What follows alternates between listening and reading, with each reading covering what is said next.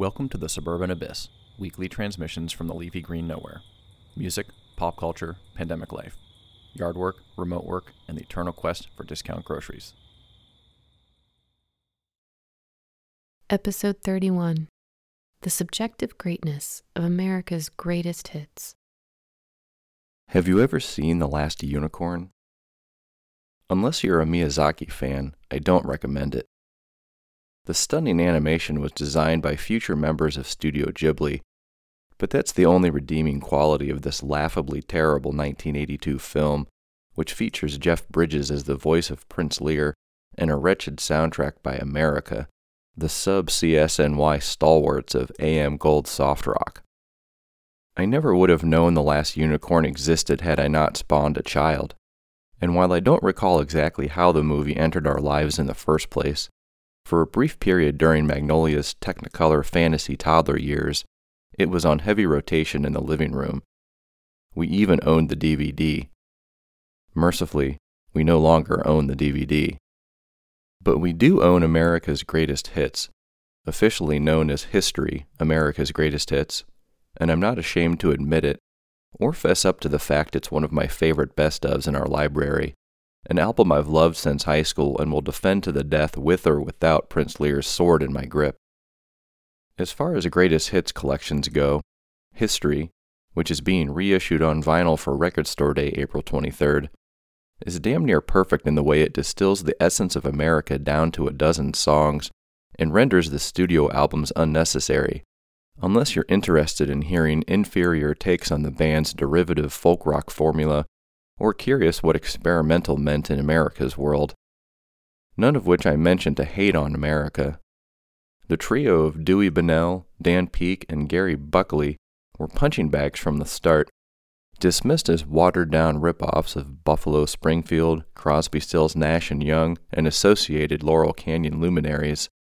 And while America did ride certain stylistic coattails to 70s radio success, I'm not here to beat a dead horse especially when it comes to the creators of the undeniably great A Horse with No Name. Okay, so maybe undeniably great is a hay bale of hyperbole. Let's go with subjectively great, because that's what we're talking about here. I was born amid the dying embers of soft rock's golden era. The color of my soul is 70s wood paneling, and this music is as much a part of me as funk, jazz, post punk, new wave, and 90s alt rock. It's telling that the best mixtape I've ever made was a summer themed soft rock ode to my early childhood. When I absorbed a steady stream of easy listening radio inside the station wagon, dentist office, and Montgomery Ward. And that in high school, America sat comfortably in between Alice in Chains and Tori Amos on my alphabetized CD rack.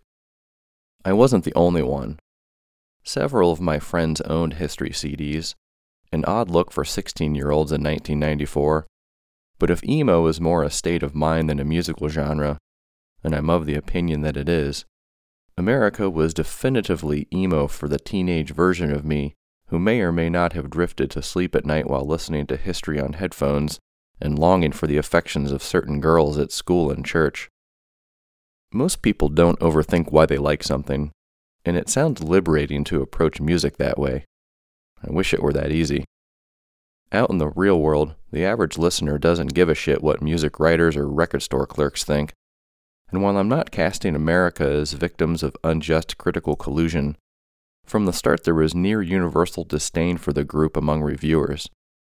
In the new Rolling Stone Record Guide, published in 1983, every America album with the exception of History was given 0 to 1 stars out of a possible 5. You'll find much of the same in the updated 1992 version of the guide, with the critical analysis deeming America's music wimpy, weak, and lame, among other merciless adjectives, though history was at least upgraded from 2 to 2.5 stars in the third edition. No matter, out in the real world, people bought a shit ton of America albums in the 70s, and to this day you can find them in bulk at Goodwill, garage sales, or any record store with a dollar vinyl dump bin. I paid $3 for a clean used copy of History, and that price was just about right. There just isn't much demand relative to availability, though the record store day vinyl reissue, pressed on two color variants, likely will sell like hotcakes.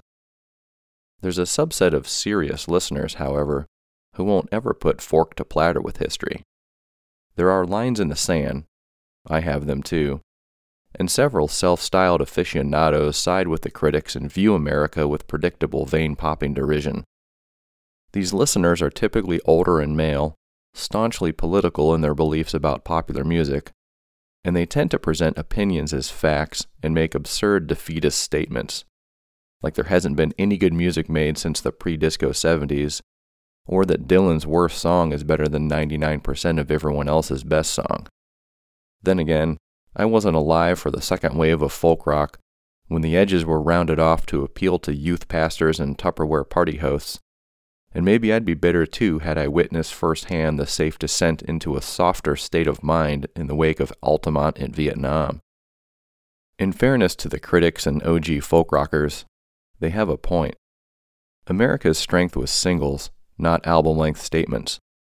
A Horse with No Name is a four minute fever dream of 60s come down mysticism, and 50 years later, as it gallops toward half a billion streams on Spotify, the song still resonates.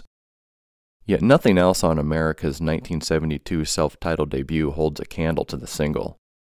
The story is the same with every other America album through 1977's Harbor, the last record with Dan Peek, who, no joke, left the band to get away from all the drugs and groupies and rebrand himself as a born again Christian solo artist. There's no danger in America's music and little in the way of tension, but there are plenty of gentle feelings and pleasant notions.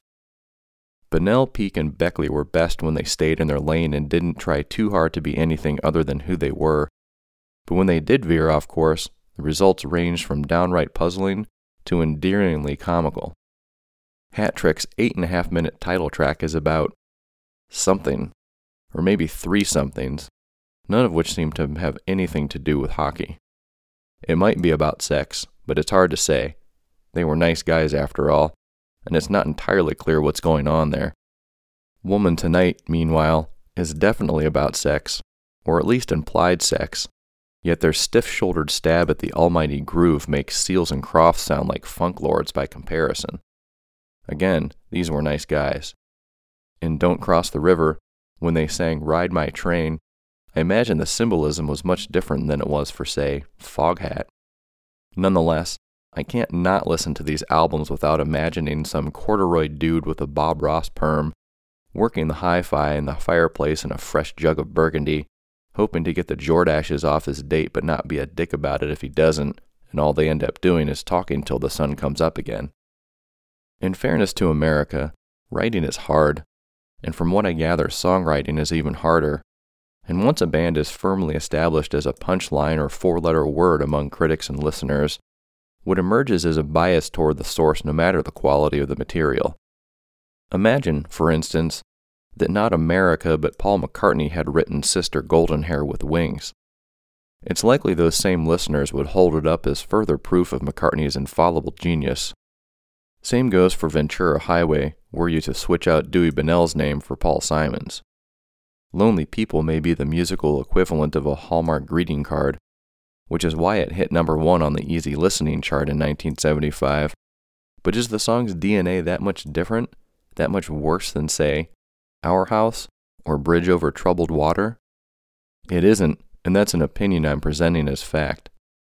Ditto my assertion that America's oddly compelling studio albums aren't nearly as bad as Rolling Stone wants you to think they are, and that if Nick Drake had written Tin Man instead of America, and it's not hard to imagine the song fitting comfortably on side one of Bryter Layter, or in Barebones' form on Pink Moon.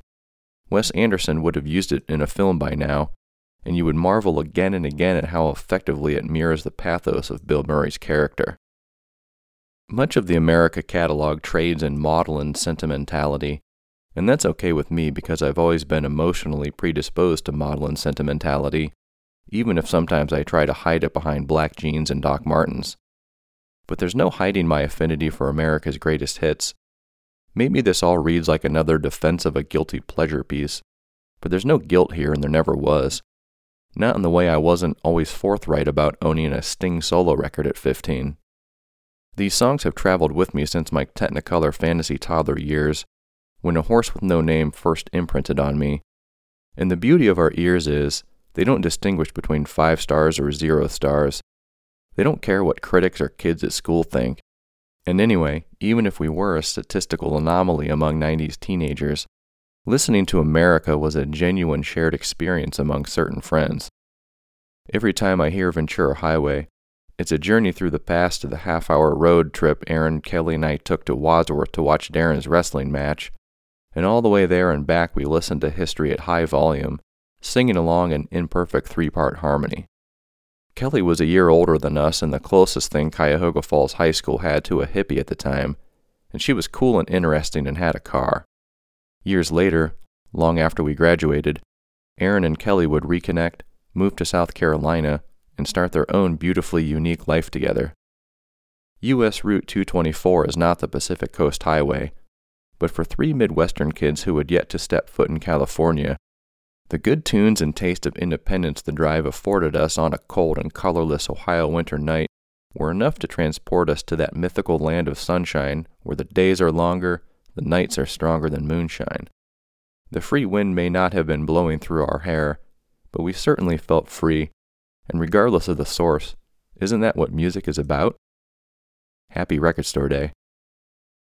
Suburban Abyss shoutout this week goes to Chris Langrell. Thank you for your support. The Suburban Abyss is written, produced, and hosted by Chad Andrew Dryden from his home in between Akron and Cleveland, Ohio. Visit thesuburbanabyss.com to access archives, contribute to the tip jar, sponsor an upcoming episode, or read this week's transmission in block form. Thank you for listening.